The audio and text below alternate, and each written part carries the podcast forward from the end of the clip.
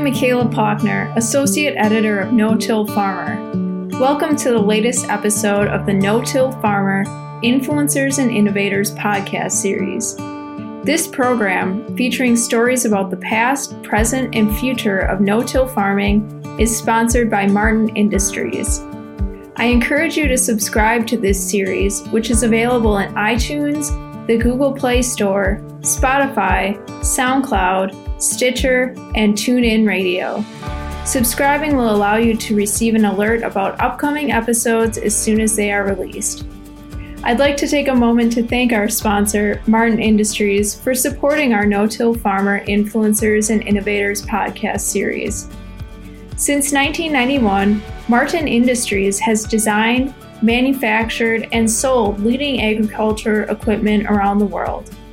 Known for Martin Till planter attachments, the company has expanded to include a five step planting system, closing wheel systems, twisted drag chains, fertilizer openers, and more in their lineup.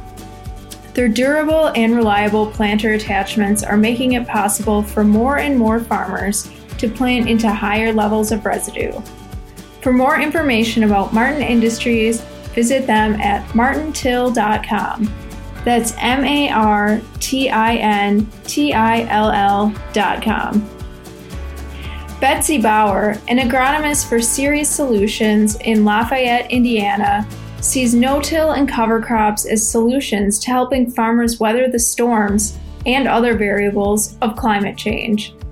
As part of a new task force focused on agriculture as a climate solution, she's serving as a conduit between policymakers, researchers, and producers. In this episode of the No Till Farmer Influencers and Innovators podcast, Frank Lessiter talks with Bower about the task force and some of the hottest areas in no till farming, from carbon sequestration to biologicals and more.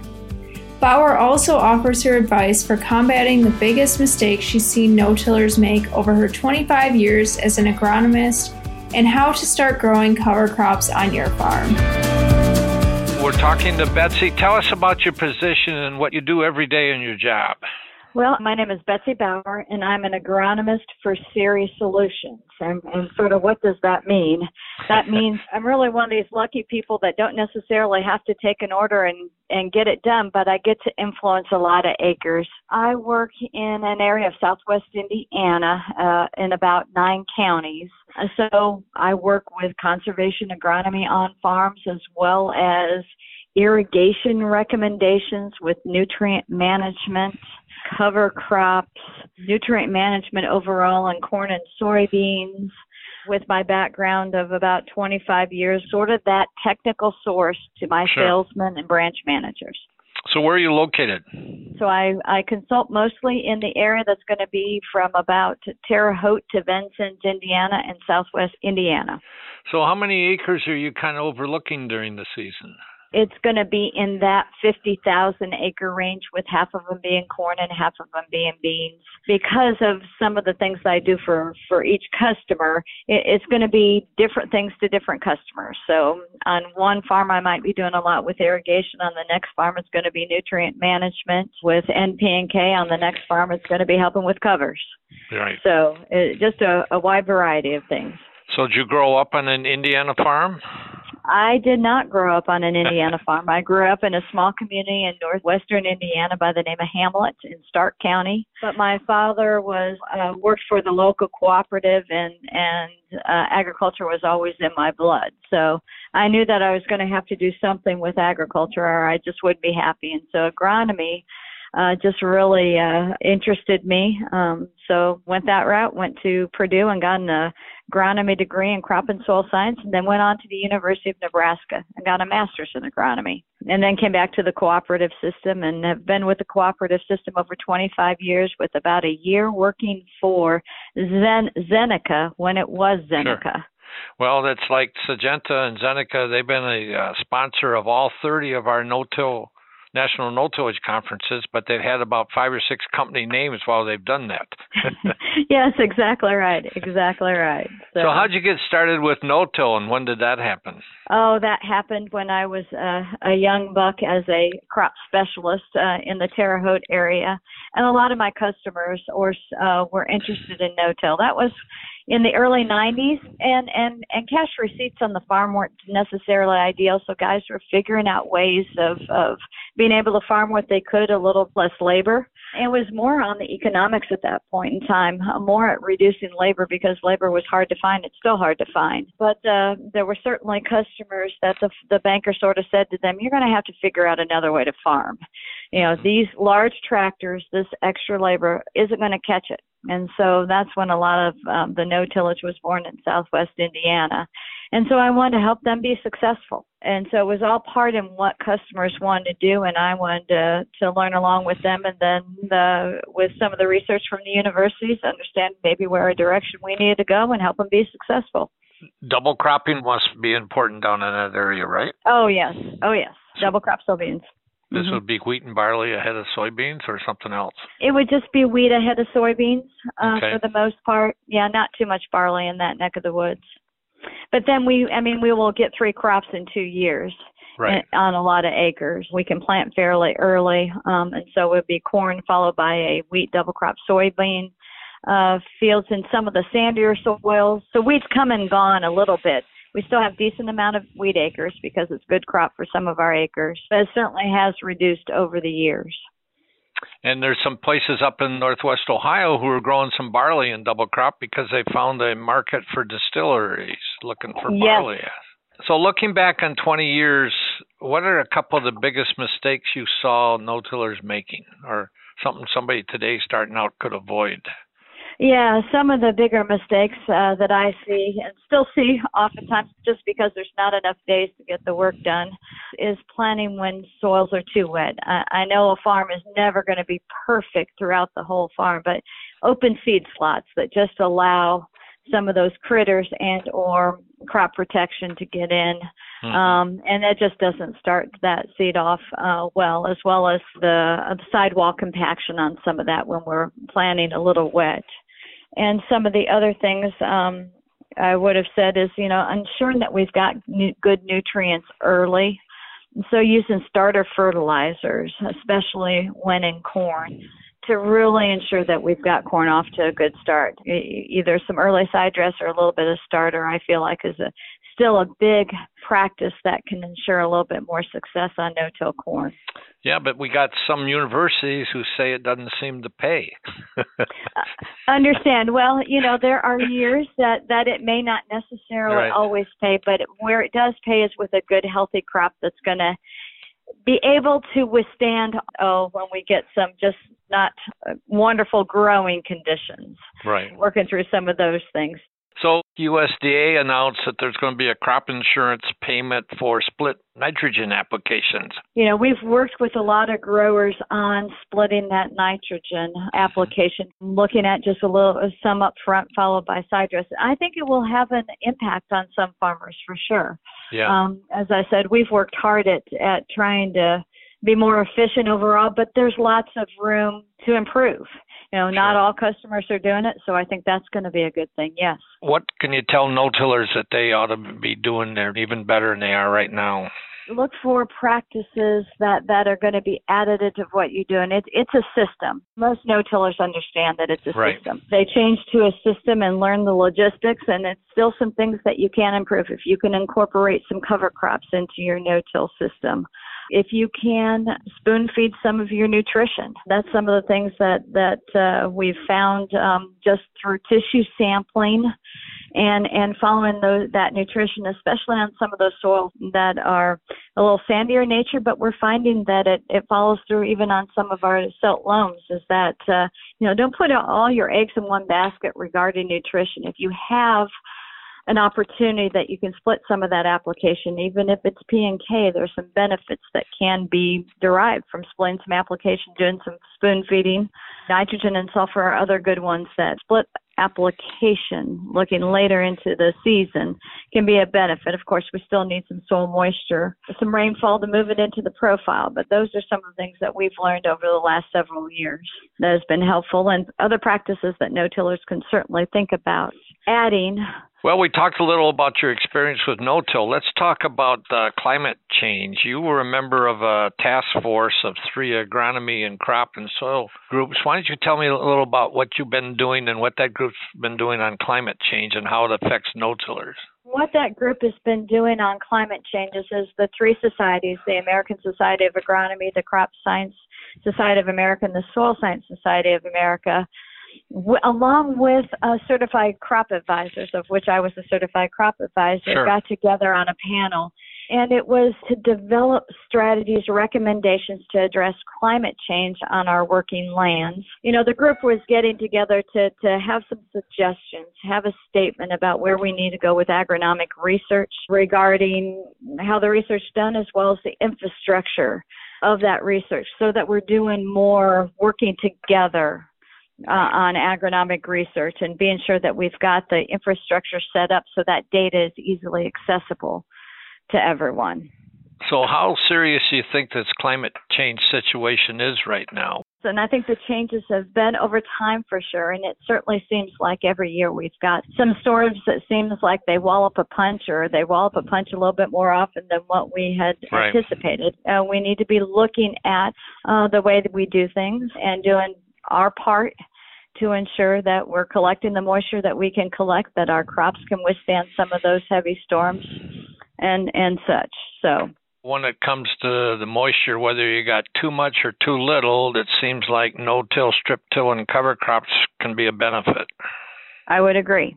I use soil moisture probes in irrigation, but then also in the off season, I've done a little bit of work of putting them in no-till soil versus no-till and cover crops. And what sure. I can see is that that we do see more water because you've got a growing crop, because you've got a growing root that we can um, get more water into the soil on any year. Um, and and soils will be different um, from sandy soils to silt loam soils, but no-till is going to uh, reduce the amount of moisture loss that we have. And so when we get into some of those dry areas, we've got the ability for those roots to go down deep and really extract some of the moisture and using moisture probes again, putting them in some no-till versus conventional till fields, I've been able to see that the roots go deeper, the roots access more water over a given period of time when we start to get dry. I got to do that within the last couple of years, and it was really interesting. The root uptake sort of stopped in at about 12 to 18 inches on these conventionally tilled beans but in the no-till beans, we pulled out water longer. Well, we used to have researchers and educators say that one of the problems with no-till is we got shallower roots, but that doesn't seem to necessarily oh, be no. true anymore, right? No, it doesn't. I work with a lot of no-till fields on corn and soybeans both, and I've got soil moisture probes where we're irrigated. And then sometimes I put some in some non-irrigated fields just to look for roots where the customer is willing to pay for it and want to understand more. Yeah. I'm finding deep roots with with no-till. I remember in 1993, which was the first year we started the National No Tillage Conference in Indianapolis, and we had Dwayne Beck from Pierre, South Dakota, Mhm. talk. And I remember a comment he made.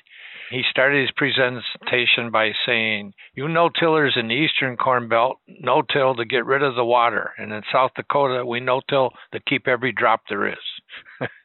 Mhm. Just kind of what you said, because with the no-till, it's not running off. You're getting it down in the ground where you can use it. And what I find even on irrigation is is that we irrigate later into the season in the no-till fields, and we stop a little earlier because of the resources that those fields have. Will you be putting on as much water on the no-till fields totally or not? Typically not. No. Right. So you save there Yep. too. Right. Yep. We'll come back to Frank and Betsy Bower in a moment. But I want to take time once again to thank our sponsor, Martin Industries, for supporting our No Till Farmer Influencers and Innovators podcast series. Since 1991, Martin Industries has designed, manufactured, and sold leading agriculture equipment around the world. Known for Martin-Till planter attachments, the company has expanded to include a five step planting system, closing wheel systems, twisted drag chains, fertilizer openers, and more in their lineup. Their durable and reliable planter attachments are making it possible for more and more farmers to plant into higher levels of residue. For more information about Martin Industries, visit them at martintill.com. That's M A R T I N T I L L.com. Before we get back to the conversation, here is Frank Lessiter with a little known no till farmer fact. Well, as we've said in previous podcasts, no tillers are using fewer coulters on their planter than in the past. It's down considerably. People are being able to no till without using coulters. But if you are using a coulter, the other manufacturer people say you want to make sure you adjust it and run it above the seed depth. And a lot of farmers never seem to adjust the depth of their coulters.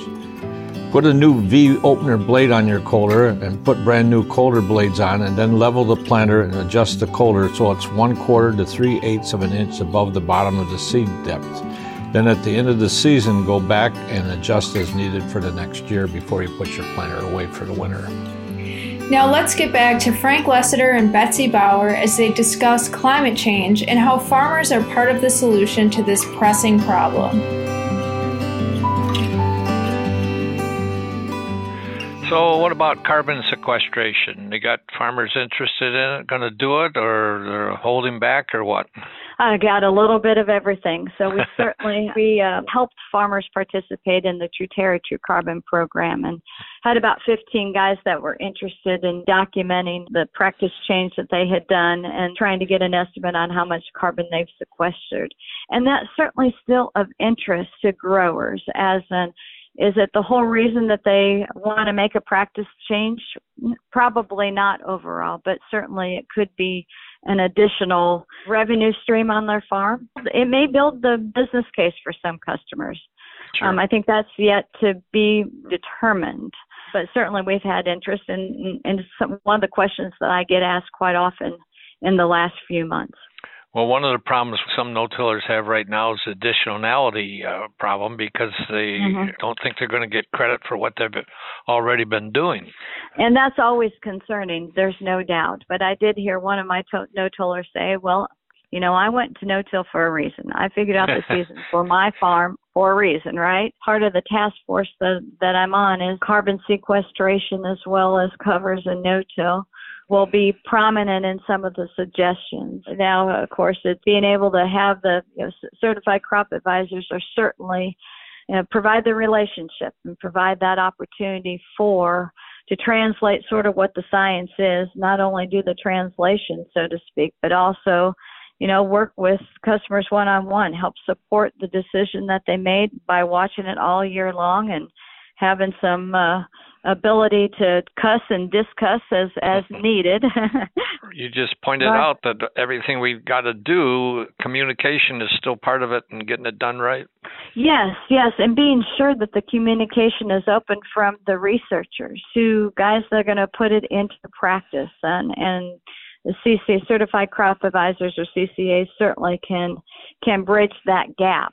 Right. But it's going to take uh, working with different partners on all of this. Some of those that we that we think may not be partners really truly are partners in the long run. When I think of all the people involved in conservation from uh, quail and pheasants forever, as well as the Nature Conservancy, and of course we know NRCS and uh, agricultural extension. All of us working together is what's going to help move some of this ball forward, and and and working with all the stuff that you've done and just the whole industry. Everybody's done something right. So last week I talked to you and you told me you were out doing soil samples. Are we going to see any new developments in soil samples? Are we going to look for different things? Is carbon sequestration going to get involved in soil samples? Oh, sure. And certainly the program that I helped with farmers on this year certainly did a deep soil sample looking for organic carbon. I think there's there's still a lot to learn with all of that, and and we know that every year environmentally is different. So can we measure all that we're doing? And I'm I'm certain that we can, but I, I still think that we're gonna keep learning all about that. I think there's going to be some new exciting things on some of the soil DNA extraction things that we might be able to be doing in the future. So that can also provide some opportunities for carbon as well as potentially a pest that we've got in the soil that we can make a better assessment of because we can look at what DNA is in the soil. Farmers going to be willing to pay a few dollars more per acre for this? Oh, I think so. It's back to communication. You got to convince them. Yes, back to communication and then giving them the power to help them.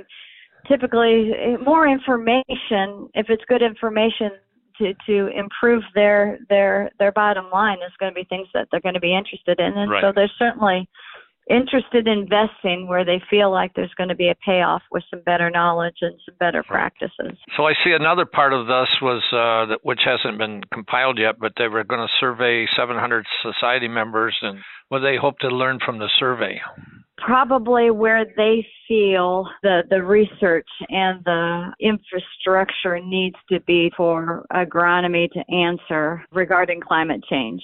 So it's going to be sort of more of a survey. Okay, how do you feel is this important long term overall on various aspects of agronomy. So, when you and other certified crop advisors work with people, you're writing plans for practically everything. What are you going to do different that brings in climate change? First of all, those farmers that I work with that may not necessarily be no-till talk about the virtue of reducing tillage. We're losing the most valuable resource, which is topsoil, for those that that that um, are tilling, and and that's certainly where some of the dollars that they've invested are. So certainly no-till would be number one. Trying to keep that soil in place because of the value that it provides to the whole farm, as well as where they've put a lot of their resources. It could be no-till, strip till, um, sure. either one of those two. But then talk about incorporating cover crops because incorporating cover crops, as we found with several customers in Indiana, is certainly a, a, a little quicker way to get through the first few years of no-till when we're changing that, that soil environment to a very different environment. So incorporating uh, cover crops where they can and starting slow. Don't start with the 10-way mixes. You start with something easy that you can manage and see how it works for you. So, if you had somebody that was uh, maybe minimum tillage was going to go to no-till, would you encourage them to go to cover crops right away at the same time? There's a possibility that they could. It depended on what their goals were for the farm.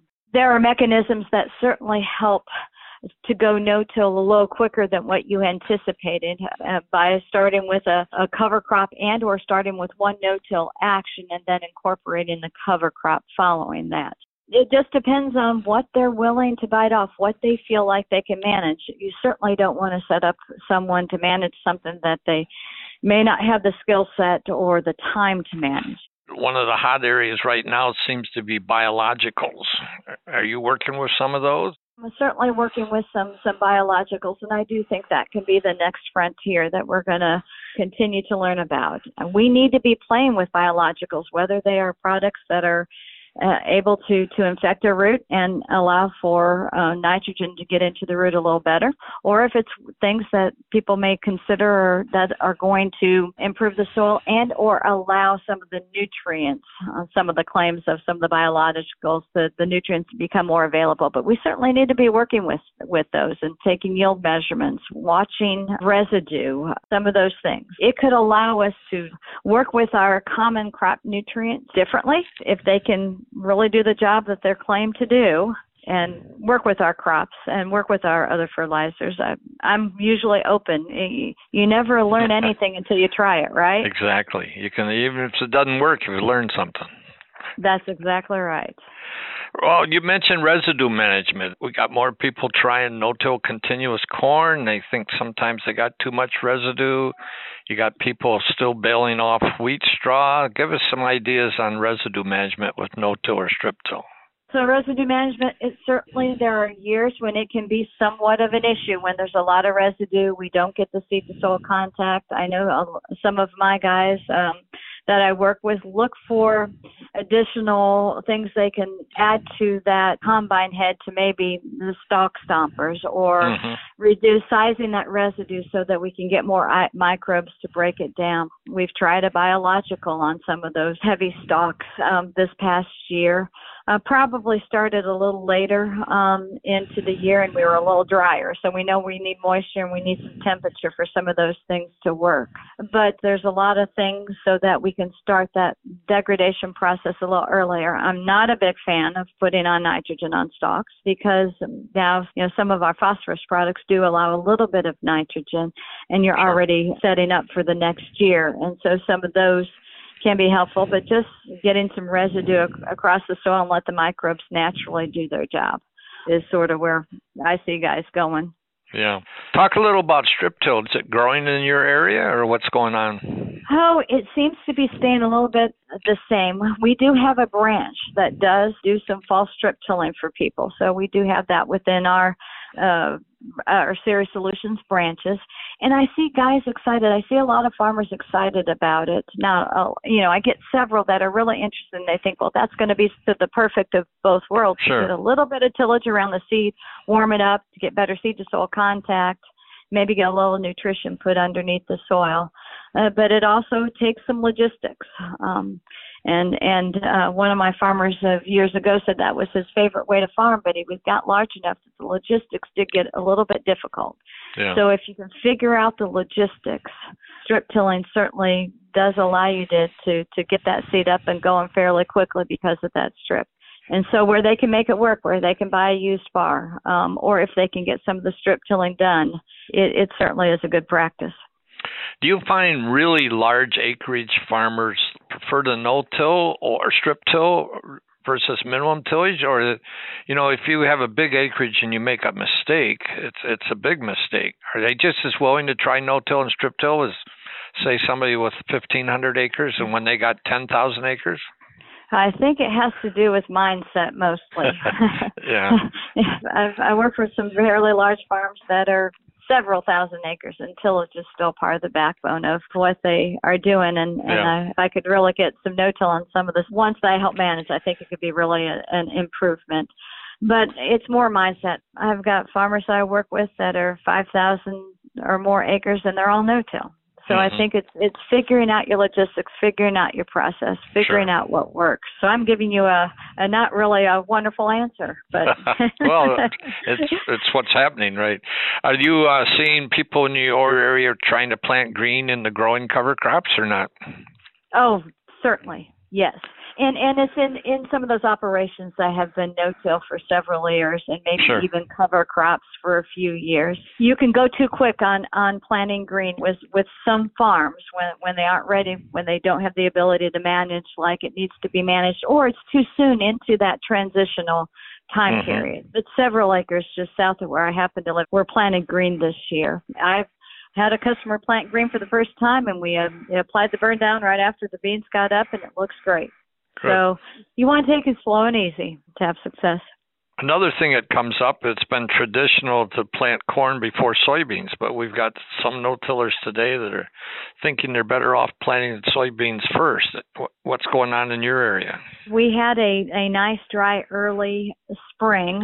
Uh, conditions were fairly cool, but it was dry, and so we did see a lot of soybeans planted early. Yeah, we had some some issues with some emergence in some of those in some of our no-till areas, but I think it was more just because of the season. The other thing I would probably recommend early on, early in April, even in southern Indiana, is maybe to take that seeding rate up another 10,000 or so, just because you don't know what the season is. Now, early planted beans usually don't need as high a seeding rate as you would think because you don't really want them to get tall and leggy. But certainly this year is, is we had some seed corn maggot issues and things that were just a little bit more challenging. Next year is going to be a different year. Well, you were one of our No-Till Innovator Award winners a few years back, and I know you've got a lot of experience with cover crops. Why don't you tell me what you've got going on in cover crops and how long you've been doing it and what's happening in your area? Still in our area, when we talk with uh, farmers um, on the farm, logistics is still the biggest issue in getting everything done timely, and they don't Sure. necessarily always have the farm labor. So, with that being said, cereal rye is pretty much our traditional go-to cover crop. It's a great cover crop, but I certainly see more guys interested in maybe doing some cereal rye and wheat, or if we can get oats out early enough, reducing that cereal rye load with a little bit of some oats We're going to have some guys try some Balansa clover uh, this year. They're pretty excited about doing some of those things. We've done a little bit of rape across large operations, and we've gotten more guys that are interested in annual ryegrass. Cereal rye is the backbone, but what I've heard from some of my branch colleagues is that cover crops are because we planted early and we can get out a little earlier, we're going to have the opportunity to to to have a good cover crops year. And yeah. so we've had had more guys talk about cover crops and getting seed in place.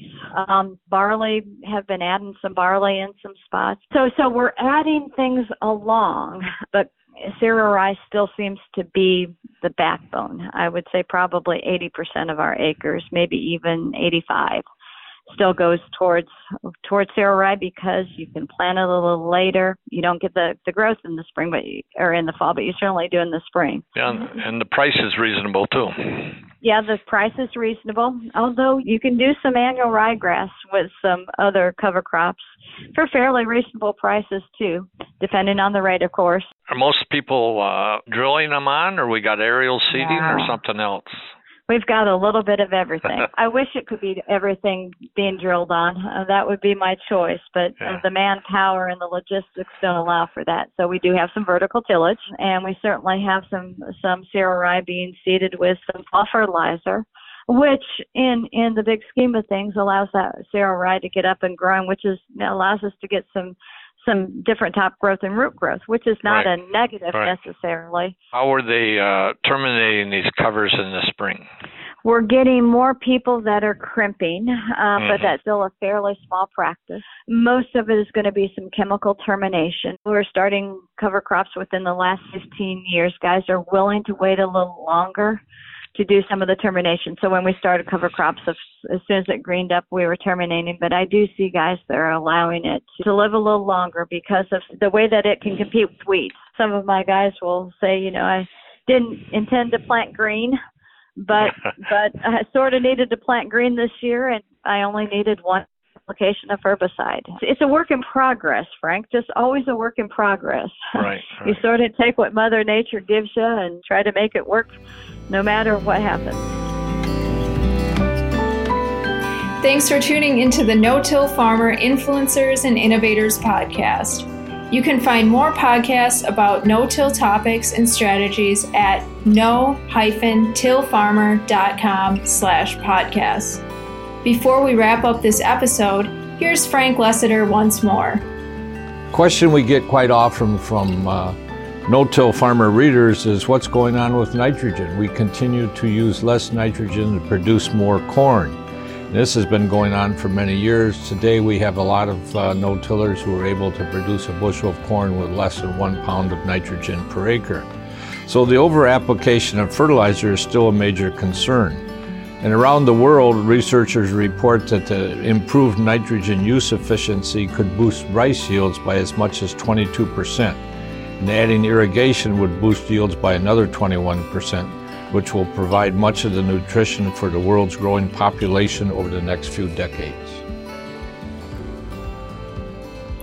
Thanks to Frank Lessiter and Betsy Bower for today's conversation. And thanks to our sponsor, Martin Industries, for helping to make this No Till Farmer Influencers and Innovators podcast series possible. If you have any feedback on today's episode, please feel free to email me at mpaukner at lessitermedia.com or call me at 262 777 2441. And don't forget that Frank would love to answer your questions about no till and the people and innovations that have made an impact on today's practices. So please email those questions to us at listenermail at no-tillfarmer.com. Once again, if you haven't done so already, you can subscribe to this podcast on Spotify, iTunes, or the Google Play Store to get an alert as soon as future episodes are released. For Frank Lessiter and our entire staff here at No Till Farmer, I'm Associate Editor Michaela Paukner. Thank you for listening.